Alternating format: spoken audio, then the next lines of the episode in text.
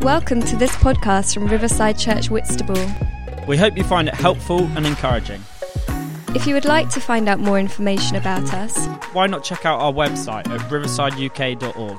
our Facebook page, or follow us on Twitter at Whit Riverside. Throughout our Advent uh, season, we've been looking at these four themes on the screen light, hope, joy, and peace. And tonight we're going to focus on that peace theme. And uh, our son Jonah has written a uh, spoken word tonight. Really, for many of us, peace is something that's elusive. Peace is a spoken word that hopefully encapsulates sometimes how we struggle to find peace, particularly in a world that's so sometimes so dark and so difficult. So, Jonah, over to you. What is peace? Wake up. Eyes are blurred, but hearts already stirred, beating to the rhythm of yesterday's hurt. Words still swirl around the walls of my head, and I haven't even got out of bed. Dread. Was it something I said or haven't said yet? I forget. I'm tinged with regret, and I don't know why. Unsettled with the sense that something's not right. Fight, flight, or freeze, but there isn't a threat to be seen. Worst case scenarios play out in my dreams, and even though none of them have come true yet, I can't stop thinking, what if they do? The world's a stage, and we're all players, said Shakespeare. Well, that explains why on earth I feel so phony and fake here. Paint a smile like Joaquin Phoenix, pantomime to hide my weakness, play the clown and fool around so they don't know how bad I feel this. But between you and me, I wish that someone would notice, look hard, past the pretense and facade, and see my barely beating heart. Peace is being fully known by a father who adopts me as his own. And though I fear the outcome of my story, I know he's written a different one for me. A story of hope and comfort for the soul, a broken person being made whole piece by piece until peace is complete, new life even when I grow old. What is peace? My doubt is rising. I say I'm fine, I'm just disguising, treading water in the ocean of my own philosophizing. Tears in my eyes, I can't see the hope on the horizon. My mind is tossed and turned in this tide of nihilism, the belief that life is meaningless. If God is real, what's the reason for all this? Why do tsunamis exist, mosquitoes, murders, cancers, or cysts? Evil persists. But there's no such thing as evil if you're a nihilist. Good, evil, a God who's not speaking, prayer without healing, heaven and hell, what do I believe in? I'm stuck on the shelf that can help. The answers on the pages don't suffice because I'm itching with my questions as if they were lice. Peace is knowing that not knowing is fine, that the secrets of the cosmos will come clear in time. And though now we look through darkened glass, one day we'll see his face at last. I wish his presence was more obvious, but somehow I sense that there's God in us. In this chapter, we have no answers for evil, but evil will answer to him in the sequel.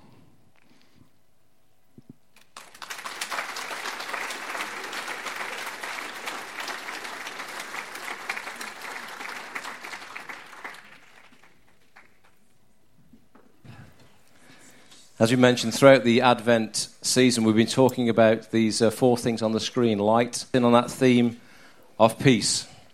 Peace in the Bible means so much more than the absence of conflict. It's a much bigger word when we read it in the scriptures. Uh, the word often used is shalom, which is uh, a Jewish word which means to flourish, uh, to have life to the full. It means life as it ought to be. And that's the sense of peace that is spoken about at Christmas time when the angelic host appear and they declare peace on earth.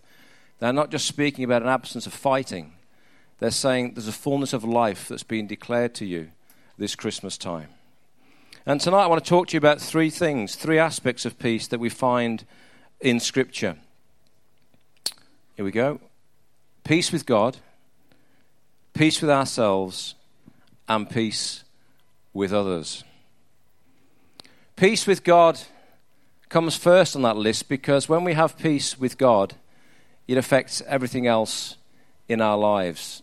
To be out of sorts with God impacts our relationships, impacts our identity, and impacts the way that we relate to other people. And the peace that we're talking about here is what you could speak of as a spiritual peace. A, a, peace that promises to be eternal, a peace that promises to be with you forever, is the peace that was declared. And I think many of us realize that spiritual peace cannot come from within ourselves. We can't just conjure up peace, we can't manufacture peace. Peace has to come from something greater than who we are. And we don't earn spiritual peace by living a good life, by doing good things, and by doing and being nice to people. That's all valid. But that can't bring us spiritual peace. Many religions encourage us to live a certain way or to do a certain thing. And this becomes a peace offering, a way of you trying to curry favor with God.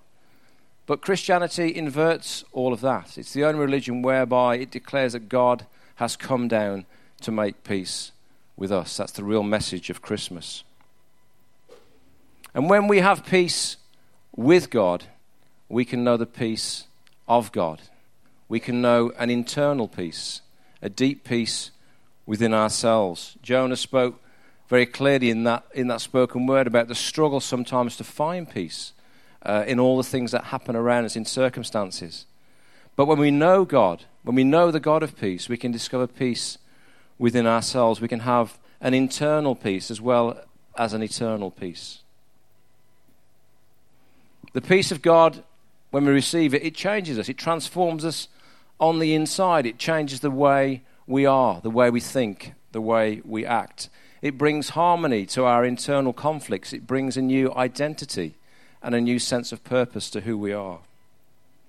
And God's peace, I believe, can touch every part of your life, every hope, every dream can be touched by God's peace. He can bring comfort and healing and restoration to you this Christmas time.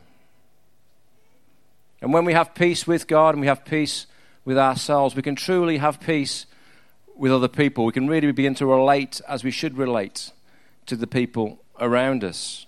You can have relational peace. You can do friendships and family better when God is in your life. The truth is, the closer we get to God, the better we get at doing relationships. The further we get away from God, the more messy our relationships tend to become. And the reason is because when we're just filled with self, when we're just filled with me or you, that's what spills out to people. And most of that, if we're honest, isn't that great, is it? When we look inside and we see the stuff that we carry, we haven't got a lot to export or give away to people. But when we're filled with God's peace and God's love, then that's what overflows into the life and the relationships we have with the people around us. So, how do we experience this peace that's described, declared at Christmas time? Well, I think it begins with a moment of clarity. A moment of clarity is when you get to see things as they really are. You get to see yourself, you get to see God, and you get to see other people as they really are. This is the moment of clarity. This is where the story begins for each one of us. Many people in this room have had that moment of clarity at some point in their life where they got to see God as He truly is, got to see themselves as God sees them. That very first Christmas that we, we saw this morning in the Nativity story here, and we've heard about read tonight through the scriptures, that very first Christmas, there were moments of clarity for Mary, moments of clarity for Joseph, moments of clarity for even for shepherds out in the fields. Story was being declared. God was coming to be present with people. in that moment of clarity, everything suddenly changes, everything becomes clear. And I think this Christmas time, God wants us to experience a moment of clarity. He wants us to really know truthfully who He is and what He came to do. You might have been living without clarity your whole life, never really knowing what you're for why you're here, what life is about. But God can give you a moment of clarity this Christmas. He can speak to you here tonight. He can speak to you over the Christmas break. He can speak to you in a walk in the countryside. He can speak to you through the conversation with a friend or a moment of stillness. God can give you that moment of clarity so you see things as they really are. You get to see yourself, you get to see others. Jesus sums up the Christmas gift of peace in his words in Matthew's Gospel. I'll put them on the screen for you. Powerful words. He said, Come to me, all you who are weary and burdened, and I will give you rest. Take my yoke upon you and learn from me, for I am gentle and humble in heart, and you will find rest for your souls. If you're like me, you're probably quite tired at the end of a busy year. But most of us don't suffer with overloaded muscles, do we? We suffer with overloaded minds, overloaded souls. And what Jesus promises in these words in the gospel here, he promises to give us rest for our souls, rest for our minds, rest for our emotions. He promises us soul rest, something much more powerful than just physical rest. Jesus promises to give us rest from worry and fear and guilt and shame and insecurity.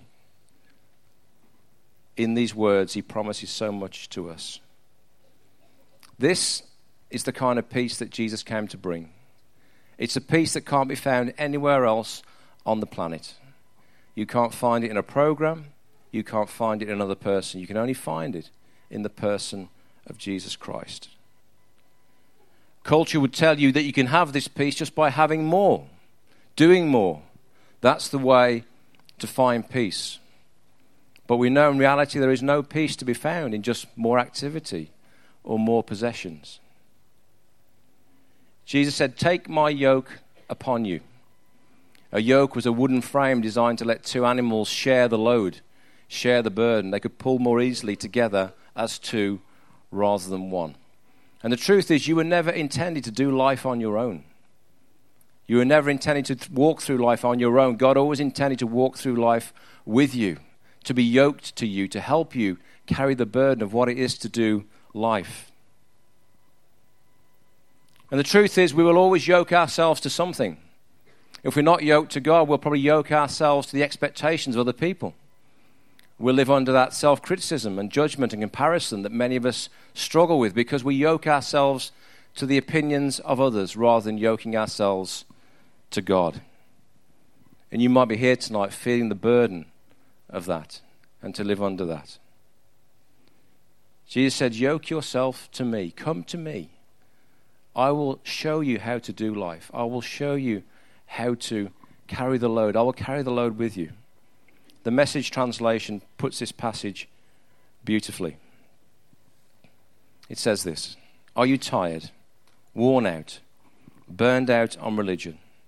Come to me, get away with me, and you'll recover your life. I'll show you how to take a real rest. Walk with me and work with me. Watch how I do it. Learn the unforced rhythms of grace. I won't lay anything heavy or ill fitting on you. Keep company with me, and you'll learn to live freely and lightly. And that's the promise of Jesus to you and to me this Christmas time the promise of peace that he offers to us. God wants to bring you peace peace with Him, peace with yourself, and peace with those around you. The guys are going to come and perform a song for us now. And as they play this song, why not just reflect and think about what I've said tonight? Maybe tonight for you is a moment of clarity, a moment when things change because you get to see things as they really are. You get to see God's heart for you, God's love for you.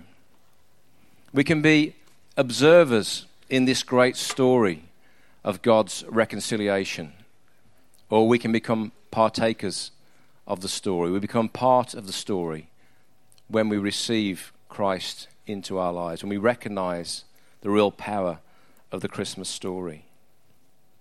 Jesus came as a baby, but he didn't stay as a baby.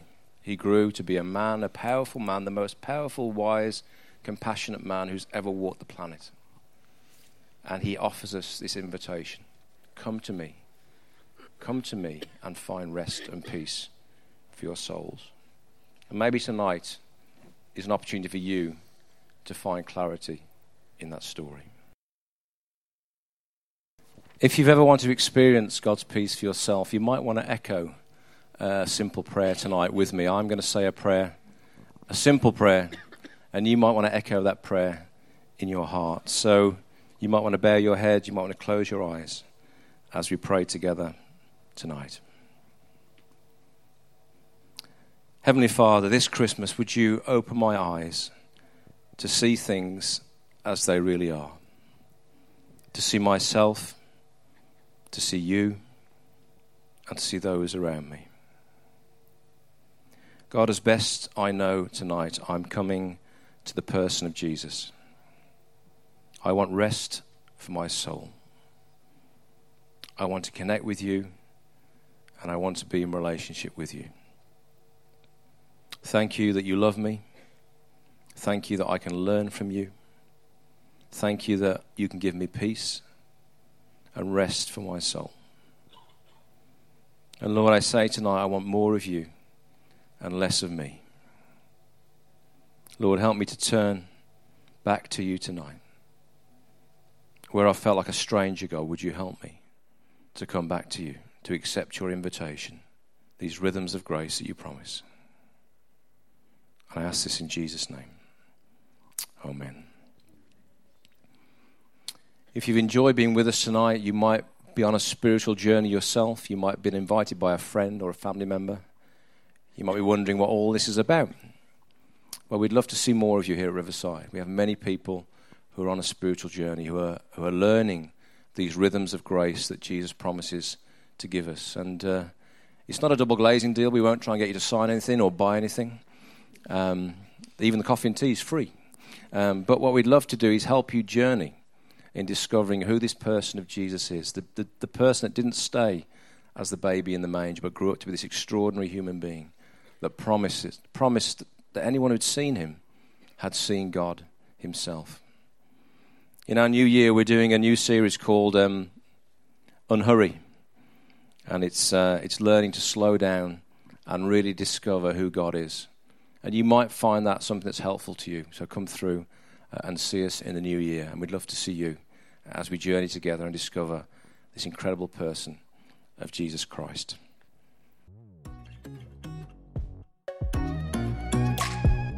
Thank you for listening. If you'd like to contact us about this talk, To hear more or to find out about Riverside Church Whitstable, then visit our website at riversideuk.org. also you can contact us through our Facebook page or tweet us at Whit Riverside.